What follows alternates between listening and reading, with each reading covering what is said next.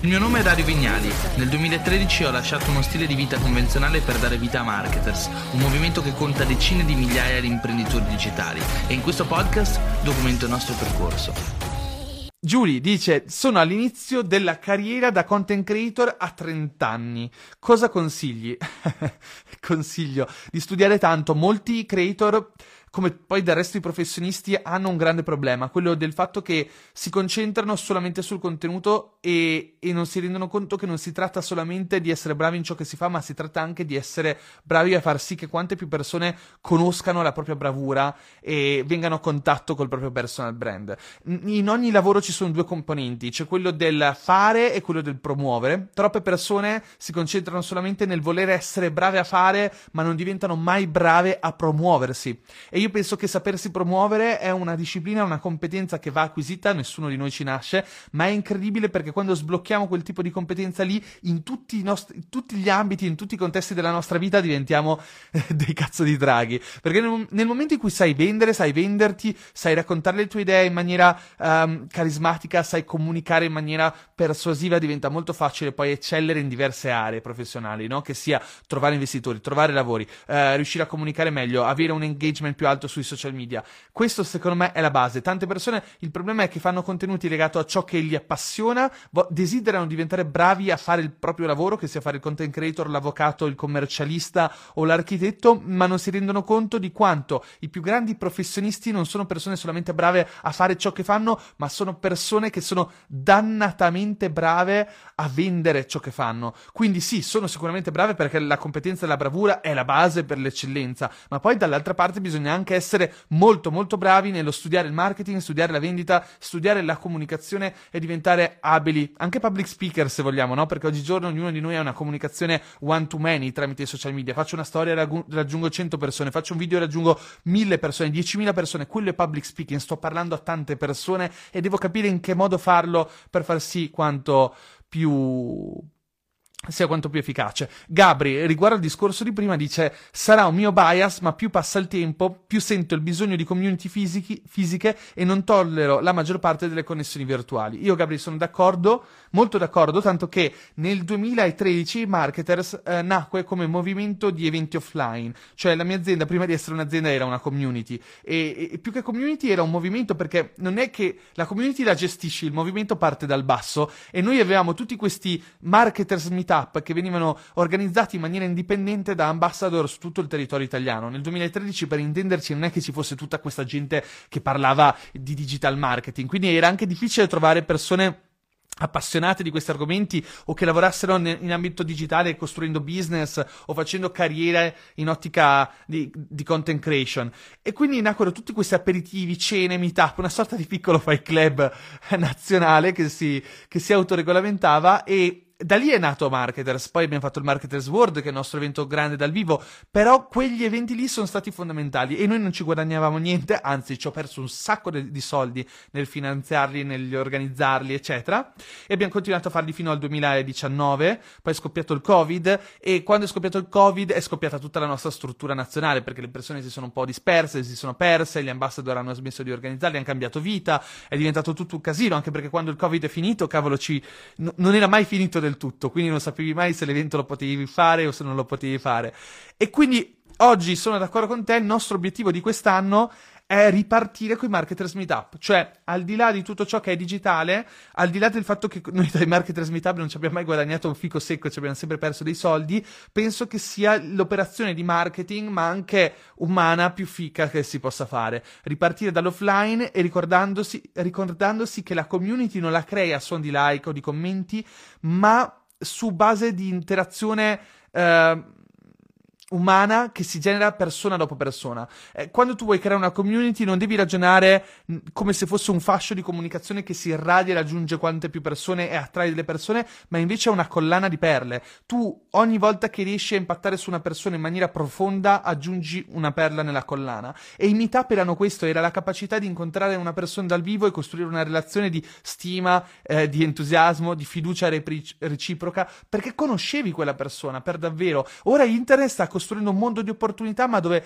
tutto è molto più uh, superficiale, tutto è molto meno, meno, sicuro, c'è meno fiducia. Anche tutto questo tema dell'intelligenza artificiale, ci pensate mai? Creerà un problema enorme a livello di, di fiducia, non sapremo mai con chi stiamo parlando dall'altra parte, non saremo mai sicuri di aver veramente conosciuto una persona, perché io magari sto parlando con l'avatar di quella persona, no? È incredibile tutto questo. È assolutamente incredibile. Però questo farà valere ancora di più i lavori, cioè l'offline. Succederà quello che è successo nel lavoro artigianale. Oggi il lavoro artigianale, ragazzi, costa tantissimo. Cioè, una volta costava poco farsi fare un mobile di legno. Oggi farsi fare un mobile di legno costa tanto. Ma anche gli idraulici ormai guadagnano tanto. I, i, i fabbri guadagnano tanto. Gli artigiani di qualsiasi genere. Perché quella è, è ormai divenuto comunque è divenuto qualcosa che ricerchiamo in maniera più profonda e, e, quei prodotti, quelle cose che in qualche modo compriamo spesso hanno un valore più alto rispetto a quello che compriamo online perché c'è una personalizzazione e c'è un'anima in quelle cose, no? Quando noi incontriamo qualcuno dal vivo è come se due anime si incontrassero. Ed è una metafora ma è anche, se vogliamo, la verità ed è bellissimo. Allora, io. Ivan dice: Mi propongo per i meetup su Verona e zona Lago di Garda. Stiamo già trovando degli ambassador. Se volete candidarvi, soprattutto se fate parte della community di Marketers Pro e volete candidarvi, scrivete a Ilaria Forestis, che è la nostra community manager. Eh, stiamo anche iniziando a lavorare con i comuni e le, e le, province. Sono troppo contento. L'altro ieri ero al telefono con un ragazzo che lavora nella provincia di, nella, nella provincia di Trento. Era da un po' che pensavo di fare un meetup a Trento. Cavolo, sono sempre in Val di Fiemme e non vedo mai nessuno. E quindi ho detto: Trento, è un'ora, facciamo un meetup a Trento. E quindi, insomma, adesso stiamo organizzando per fare un meetup anche a Trento a febbraio e poi rimettere in piedi tutto quanto. E, e sono molto, molto contento. Uh, Gabri dice: Ciao Darione, ti faccio una domanda. Gan, gan, grande Gabri, eh, ti faccio una domanda. Quale pensi che sia la tua skill migliore? Dove ti senti preparato e competente?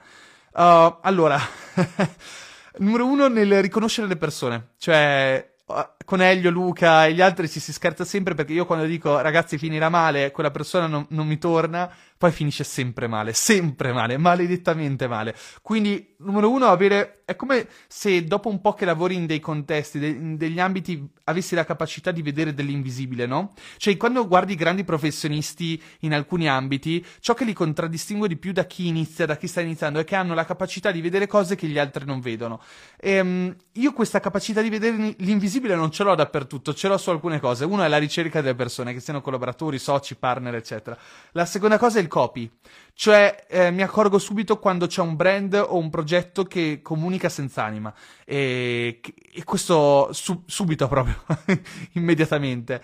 Eh, l'altra cosa è mm, la costruzione di ecosistemi, cioè è come se la, la, costruzione di marketers, di Yoga Academy, del Word, del Kalemana fossero delle ricette, no? Di, dove entrano in gioco diversi fattori, sia di branding, sia umani, sia a livello di, di vibes che costruisci e quindi è come se tu fossi il ponte a livello di se, come marketer, come se tu fossi il ponte che mette in comunicazione que- queste due cose, no? Il, il, pubblico che già esiste e, e, e, ciò che il creatore ha in mente è il linguaggio che dovrebbe essere scambiato uh, da entrambi. Poi in realtà posso dire una cosa, io non lo so cioè, io penso che ognuno di noi faccia un po' schifo a dire in cosa è bravo, anche perché è difficile darsi le pacche sulle spalle da, sola, da soli. Quindi, magari non lo so, cioè, di solito lo chiedo alle altre persone. Ditemi voi in cosa sono bravo. Questo sicuramente può essere eh, più d'aiuto. Oppure, spesso facciamo degli esercizi di team building in marketers dentro l'azienda, dove ognuno di noi racconta cosa pensa che sia brava, bravo l'altro. È un esercizio che genera più autostima, crea affiatamento nel team e, e soprattutto fa, fa, sentire bene il singolo perché si sente apprezzato dal resto del team e soprattutto gli ricorda perché è bravo nel fare ciò che fa e quali sono i lati più belli della, della propria persona o della propria persona intesa anche in, come professionista, ecco. Um, Gabriele, ciao Dario, sto cercando lavoro come grafico social media manager. Hai consigli per spiccare? Gabri, guarda, vai su YouTube, cerca come trovare clienti e come trovare lavoro. E Dario Vignali ci sono diversi, diversi video in cui ne parlo e parlo proprio di questa tematica. Eh, comunque il tema è sempre, è sempre, quello dell'esperienza, dell'autorevolezza e del portfolio. E il portfolio è il modo in cui tu racconti la tua esperienza e la tua autorevolezza per riuscire ad avere il terreno spianato nella ricerca clienti o nella ricerca del lavoro devi essere semplicemente competente, avere un mix di competenza che ti rende unico nel tuo genere e che non ha nessun altro e avere delle esperienze pregresse che ti consentano di presentarti agli occhi di, del prossimo uh, con una versione demo di quello che lui vorrebbe comprare. No? Ognuno di noi quando si rivolge a un professionista sa di cosa avrebbe bisogno e quando tu nel tuo portfolio riesci a rendergli ben evidente il fatto che tu, ciò che tu puoi fare per lui è esattamente quello che lui ha nella sua testa, la vendita diventa quanto più facile possibile essere assunti, e per vendita intendo essere assunti o trovare un cliente. Uh, questo è quanto, poi ne, pot- ne, potremo parlare per ore, ma nelle scorse dirette ne abbiamo parlato tanto, quindi se vi interessa questo argomento andate su Spotify, cercate Dario Vignali Podcast e trovate uh, tanto riguardo a questo. Eh, poi, um, ok, Simone dice, ciao Dario, non credi che nel mondo digitale sia necessario iniziare sperimentando senza pensare per forza di soldi, tipo farsi un sitarello, posizionare qualche pagina in long tail, eccetera? Oh sì, ma hai detto una verità incredibile. Però eh, tieni anche conto che non tutti sono fortunati come te se hai la possibilità di fare questo o come me che ho avuto questa possibilità di farlo. Perché io lo dico sempre, nella mia vita una fortuna ce l'ho avuta, io ho iniziato presto. Quando inizi presto eh, non hai responsabilità, non hai una famiglia, non hai magari ancora un lavoro, si tratta solo di sacrificare quell'oro due che avresti dovuto passare a studiare in più per dedicarti invece a studiare ciò che ti interessa a te, ciò che vorresti fare, ciò che ti appassiona. E questo io ho fatto nella mia vita, cioè quando ero alle superiori invece di studiare, passare tutto il mio tempo a studiare eh, ciò che avrei dovuto studiare, studiavo anche quello che volevo studiare. E la stessa cosa l'ho fatta all'università. All'università io già lavoravo, mentre studiavo, lavoravo nel settore del marketing e avevo già aperto la partita IVA. Quindi, ecco, questo secondo me dà un po' una prospettiva, però ed è vero Simo, cioè la, la, cosa bella di internet oggi è che non richiede il permesso, tu anche se non sei ancora stato assunto, anche se ancora non hai un cliente, puoi iniziare a sporcarti le mani, puoi creare un sito, puoi posizionarti con la SEO, puoi eh, far crescere un account Instagram, puoi far crescere un account TikTok, puoi fare delle cose che creano un precedente, creano un portfolio e fa sì che un domani quando ti butterai in questo mercato, in quello digitale, potrai dimostrare a qualcuno che sia un potenziale datore di lavoro o un potenziale cliente che tu hai già fatto e non l'hai fatto perché ti è stato richiesto, l'hai fatto perché ti piaceva l'idea di farlo e questo sviluppa passione e la passione è un vantaggio competitivo senza eguali, senza eguali. Uh, grande Spinelli che è passato a salutarci. Eh, tra l'altro compagno di cappello da quel che vedo. allora, andiamo, andiamo avanti. Eh, Mm, Antonio dice: Dario, secondo te ha ancora senso utilizzare un gruppo Facebook per promuovere dei corsi online come avete fatto con Yoga Academy? Sì, dipende dal target. Allora, chi è che usa Facebook? Chi è che usa TikTok? Chi è che usa Instagram? Dove sta il tuo target, no? E il target va analizzato, il target va capito dove è attivo. Se, ad esempio, devi vendere, sei un osteopata, o sei un chiropratico, o sei un fisioterapista e stai andando alla ricerca del tuo target, vai online e guarda gli altri fisioterapisti, gli altri osteopati e le altre persone che fanno il tuo lavoro o vogliono promuoversi o che già si promuovono su internet, dove stanno per lo più? Dove impegnano la maggior parte del loro tempo? Dov'è che hanno ottenuto la maggior parte dei risultati? Quindi questo, questo è importante. Io guardo anche i miei genitori, mia madre ha avuto un'evoluzione incredibile nell'utilizzo di internet, cioè eh, un tempo usava solo Google, poi ha approcciato Facebook, eh, poi ha scoperto Instagram. È come se in realtà non ci fosse tutta questa differenza generazionale come crediamo, semplicemente chi, chi, fa parte di generazioni precedenti ci arriva dopo. Cioè, mia madre è arrivata a Instagram tre anni fa, fino a tre anni fa stava ancora su Facebook, ora ha iniziato a usare anche YouTube. Quindi, eh, innanzitutto bisogna analizzare il comportamento del target sulle diverse piattaforme. Ci sono delle piattaforme che però eh, non cambiano mai, cioè YouTube non è un, solo, un semplice social e Google è, è un motore di ricerca come lo è YouTube e le persone quando cercano qualcosa dove cercano? Su Google e su YouTube. Quindi ad ogni modo vinci sempre nella vita se apri un blog o apri un canale YouTube, perché sarai sempre, avrai sempre a che fare con un intento di ricerca, un intento di acquisto. Se io ho un problema, dove lo cerco? Lo cerco su Google. Come risolvere il mal di schiena? Non lo cerco su Instagram, non lo cerco su TikTok. Ok, qualcuno lo cerca, siamo d'accordo che ora le prime persone stanno iniziando a usare questi sistemi come motori di ricerca, ma la gran parte delle persone sa un problema lo chiede o agli amici o ai genitori o a internet. E quando parliamo di internet parliamo di YouTube o Google. Quindi se ti dovessi dire come fare a non sbagliare mai o oh, almeno un blog o almeno un canale YouTube aprilo sempre. Se sei bravo a scrivere o hai paura a parlare davanti alla videocamera inizia da un blog. Se invece vuoi andare veloce fare un sacco di contenuti e sei bravo davanti alla videocamera apri un canale YouTube. E, e poi studia la SEO ragazzi la SEO è la cosa più importante per fare i soldi. Oh l'altro ieri sono entrato su SiteGround, che è un hosting che avevo da ragazzino, e, e che è ancora molto buono, cioè non, non, ho più il programma di affiliazione con, con loro, ma sono validi, eh, hanno anche tutto in italiano.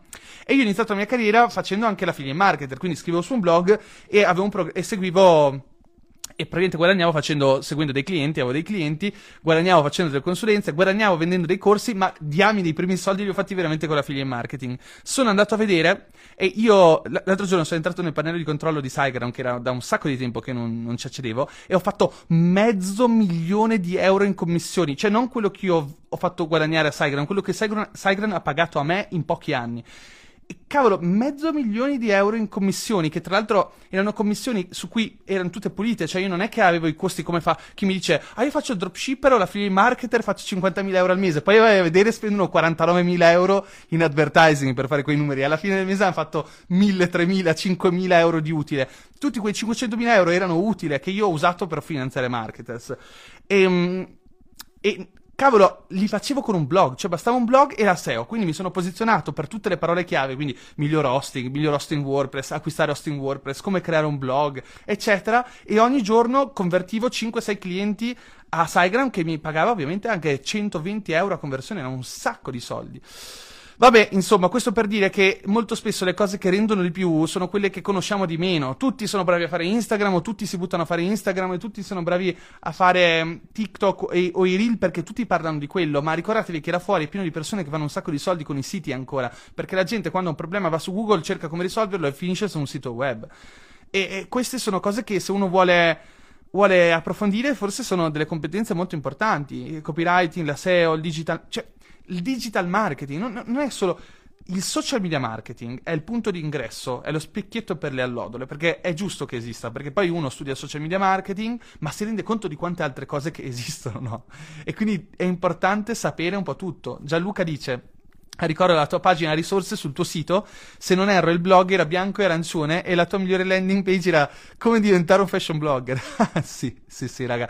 Era, era, una grande landing page perché all'epoca i giornali, i telegiornali online parlavano tutti di fashion, era quando stava iniziando a nascere il fenomeno delle fashion blogger.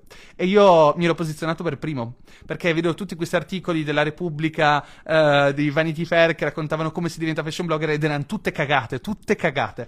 Quindi scrissi questa mega guida dal punto di vista di un digital marketer su come si diventa fashion blogger, raccontando no, anche tutte le dinamiche tecniche, le cose. E quella guida finì prima come primo risultato di ricerca per la parola chiave come diventare fashion blogger e anche fashion blogger. In quel periodo tutti i telegiornali d'Italia si misero a parlare del fenomeno delle fashion blogger e, e, quindi praticamente cosa è successo? È successo che il mio, il mio sito è esploso, iniziai a fare una caterba di view su quella, par- su quella, parola chiave e tutte queste persone poi aprivano un blog e compravano SiteGround, l'hosting, il dominio e io ci guadagniamo anche con le commissioni. Ma la cosa più divertente è che poi uh, scrissi un libro sull'argomento, cioè un, un ebook e lo vendetti e e non avete idea quante delle fashion blogger famose oggi hanno comprato. Cioè, ogni tanto andavo nel database, dopo 3-4 anni che l'ho messo in vendita, ne- nel database dei clienti e cercavo i nomi delle fashion blogger famose per vedere se c'erano. E ragazzi, state certi che almeno il 70% erano transitate da lì. E c'è anche Alice Cerea che dice: Presente, io ho costruito il mio blog con la tua guida e ora lavoro grazie a quelle basi. Grande Ali. Um, Giallo dice esatto, l'hai scritto una notte. Sì, stavo a Milano e in una notte una bottiglia di vino, me lo ricordo ancora, un Lagrein, abitavo, uh, ero, stavo facendo uno stage in Logotel, era una sorta di tirocinante in una, questa service design company milanese, e, e in una notte tipo dalla notte alla mattina scrissi 100 facciate, scritte in grande, eh, saranno state 14, poi con tutte le immagini per la spiegazione di come si facevano le cose. Vabbè, insomma, comunque dicevo, caspita, allora, uh, se dai telegiornali, se da internet tutte le persone lo cercano su Google faccio mediamente beh, 70.000 view al mese, vuol dire che se almeno il 10% di queste persone comprano, faccio 7.000 vendite, 7.000 vendite a 10 euro, vuol dire che venderò, a, farò 70.000 euro al mese con questo ebook. E alla fine ne feci circa una media di 700 euro al mese al massimo. Però di affiliazione ci guadagni, ta- ci guadagni tanto. Uh, Giuseppe dice: Come imposto le parole chiave sul mio sito Yoast SEO mi sembra un po' troppo superfluo. Che ne pensi? Beh, c'è la RankMath e c'è ancora SEO Yoast che va benissimo come plugin di WordPress. Però, um, ovvio che poi bisogna conoscere la SEO page, eh, l'interlinking, eh, avere un po, lin- un po' di siti esterni che ci linkano e creino un po' di domain authority. Insomma, tutte queste cose sono, sono importanti. Sono importanti. Allora. Eh, leggo un po' di, di, di, domande. C'è Giuseppe che dice: Queste skill di cui stai parlando le tratti in social media framework, il tuo corso? Ma guarda, per iniziare, io ti consiglio di entrare in Marketers Pro. Marketers Pro, secondo me, entri e lì c'è un sacco di corsi perché hai il corso al copywriting, il corso alla SEO, il corso a WordPress per creare il blog, hai il corso ad Instagram, il corso a YouTube, c'è veramente tutto lì dentro. Poi, se vuoi verticalizzarti su qualcosa, studiare super approfonditamente una disciplina, c'è Copy Mastery, social media framework, eccetera. Però veramente per cominciare, secondo me Marketers Pro. Però se compri il Social Media Framework poco cambia perché incluso in Social Media Framework c'è un anno di Marketers Pro. E poi um, Martina dice sei proprio un toghissimo, un toghissimo, non so cosa voglia dire. Uh, vediamo. Oh, altre domande. Uh, Alessandra dice: Non credi che tutti i professionisti creino gli stessi contenuti, stessi font, tutto uguale? Distinguersi non fa andare virali. Oh, a parte che andare virale è una parolaccia, cioè una parola che è priva di significato. Oggi non devi puntare ad andare virale, devi puntare a guadagnare, che sono due cose completamente diverse. Io ho clienti che hanno 500.000 follower e raga, fanno uno stipendio normale, fanno 3.000 euro al mese, cioè che non è normale. A parte che stiamo parlando di comunque soldi lordi su cui paghi le tasse diventa uno stipendio normale. Però non significa che se una pagina su Instagram c'è 500.000 follower, eh, di cui la maggior parte sono mezzi sporchi, faccia tanti soldi. Tanti soldi li fai quando risolvi i problemi molto molto importanti di molte persone. Cioè, se, se fai un corso fighissimo al mal di schiena, cioè, eh, se fai un corso fighissimo alla risoluzione del mal di schiena e un sacco di persone ne giovano beneficio e un sacco di testimonianze, magari venderai molto molto di più, ma con 10.000 follower, 5.000 follower. Non so, io ho clienti veramente che eh, non hanno più di 50.000 follower, ma guadagnano tantissimi soldi, e clienti a cui abbiamo fatto consulenza che hanno centinaia di migliaia di follower e guadagnano solo con qualche collaborazione con i brand. Bisogna avere focus su dove sta il valore, è questo che fa la differenza, è dove sta il valore che fa la differenza. E poi, e poi, uh, vediamo altre domande, altre domande. Uh, ci sono ta- troppe domande. troppe domande. A- a- Giuseppe dice Dario, come faccio a proporre le mie consulenze da social media manager? Il mio unique selling proposition è social media coach a livello mentale. Punto le consulenze strategiche, orari, consigli funnel o landing. Ma allora, numero uno, Giuseppe, il business della consulenza è un business difficile che arrivi a fare quando hai tanti risultati. Nessuno vuole pagare per il tempo di qualcun altro solamente per delle informazioni. La gente vuole par- pagare affinché gli vengano risolti dei problemi. E quindi vuole che ci sia qualcuno a farlo al posto proprio. Quindi fare solo consulenza, intesa come un facciamo un'ora del mio tempo in cui mi paghi e io ti rispondo, lo puoi fare magari quando sei a un livello molto molto alto, magari ci sei già e io nel senso sto dicendo questo per, comunque per dare delle informazioni a tutti quanti. Nella mia vita ho fatto il consulente per tanti anni, anche adesso ho ripreso ad accettare qualche consulenza, ho fatto uno stop di tre anni in cui ero veramente troppo immerso in marketers, company, yoga academy, tutte le società del gruppo e ho smesso di relazionarmi one to one con le persone. Quindi sì, mi capita di vendere qualche consulenza, sta anche sul mio Linktree, però perché la gente spende tutti quei soldi per parlarmi? Perché comunque sa che gli risolvo magari in una situazione di incertezza professionale e vogliono pagare per avere qualcuno che ha già fatto tante cose nella vita che gli dica guarda, devi fare questo, concentrati su questo.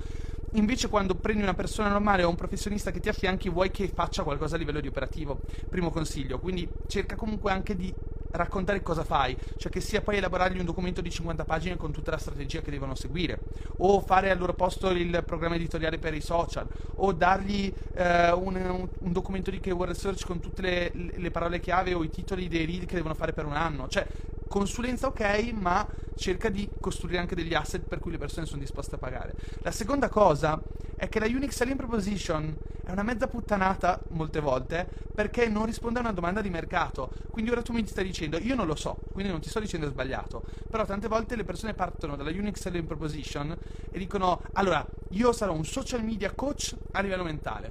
Ma la gente vuole un social media coach a livello mentale? Cioè, se devi costruire una unique selling proposition, cerca sempre di chiedere alle persone che cosa vogliono e di costruire una unique selling proposition che sia in realtà quanto più banale, perché risponde a ciò che le persone vogliono, ma che abbia qualcosa di differenziante.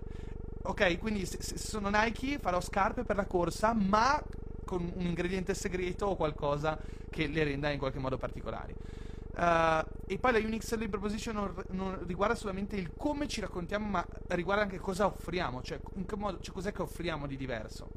perché possiamo tutti raccontarci diversamente e però poi non tutti abbiamo la capacità di fare cose diverse e anche, anche saper fare cose diverse è importante. Ciao Fabione, eh, ciao Fabione, ciao Darione, mi dice Fabio, dice cose. Happiness io, cosa ne pensi? Meglio freelance o meglio farsi assumere? Eh, allora, Happiness io, noi ce l'abbiamo, ce l'abbiamo Erika, è la nostra Happiness io. Per chi non lo sapesse, l'Happiness io è una figura uh, che è nata in social, cioè, scusa, social media, è nata in Silicon Valley, eh, che ha a che vedere con la, la felicità e la cultura aziendale all'interno delle aziende. Prima di tutto, la, social, l'Happiness io è una spesa molto consistente, cioè se voi siete una piccola azienda non potete avere una app in SEO perché non ve la potete permettere all'inizio. L'unico focus che dovete fare è essere concentrati a scalare, fare soldi, guadagnare, creare dei margini, delle strutture operative, delle procedure che vi consentano di diventare un vero e proprio business che scala.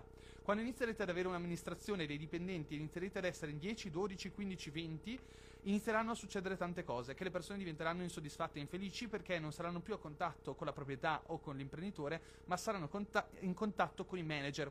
Quindi da un'azienda con un solo livello dove c'è imprenditore operativi si passa a un'azienda con due livelli dove c'è imprenditore e poi c'è manager e poi c'è operativi.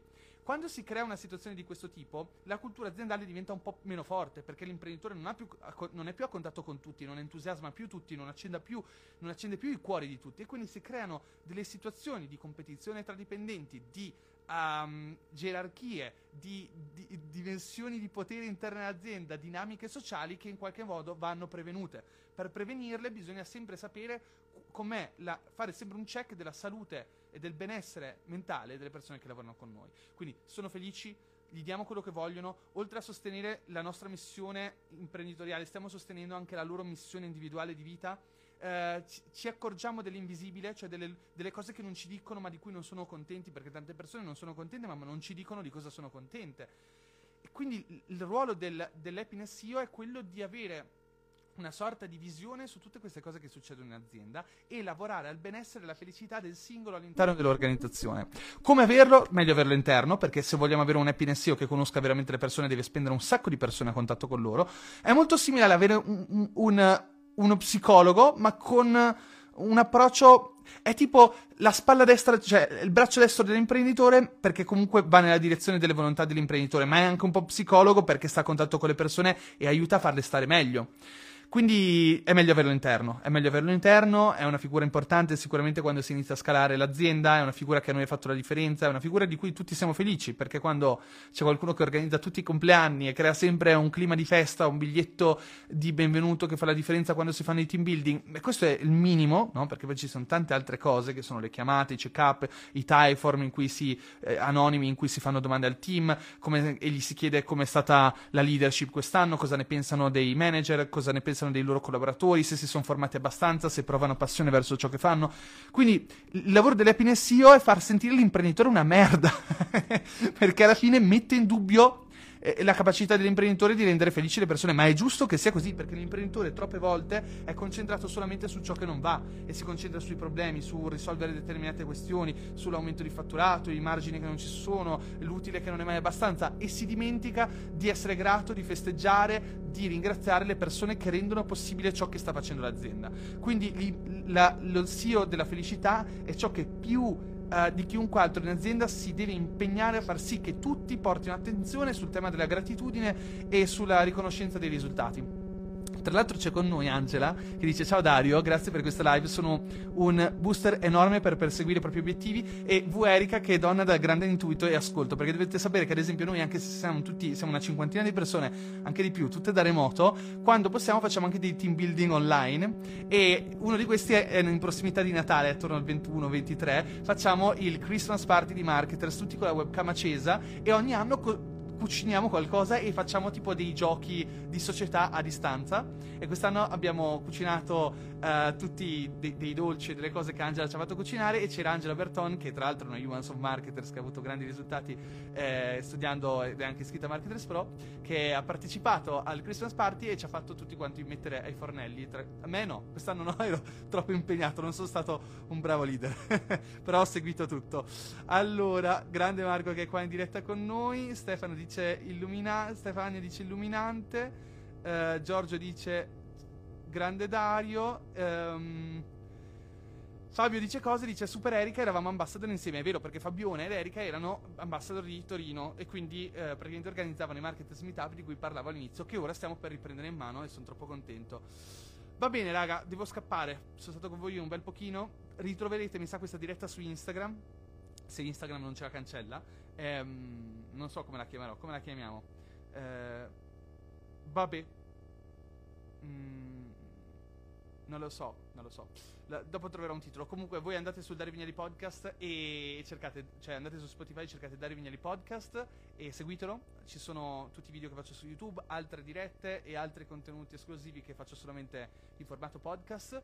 Ed è un'occasione, uno strumento super in realtà per formarsi gratuitamente quando siete in coda in macchina o in palestra. Io ascolto un sacco i podcast in palestra, non so se voi li ascoltate mai.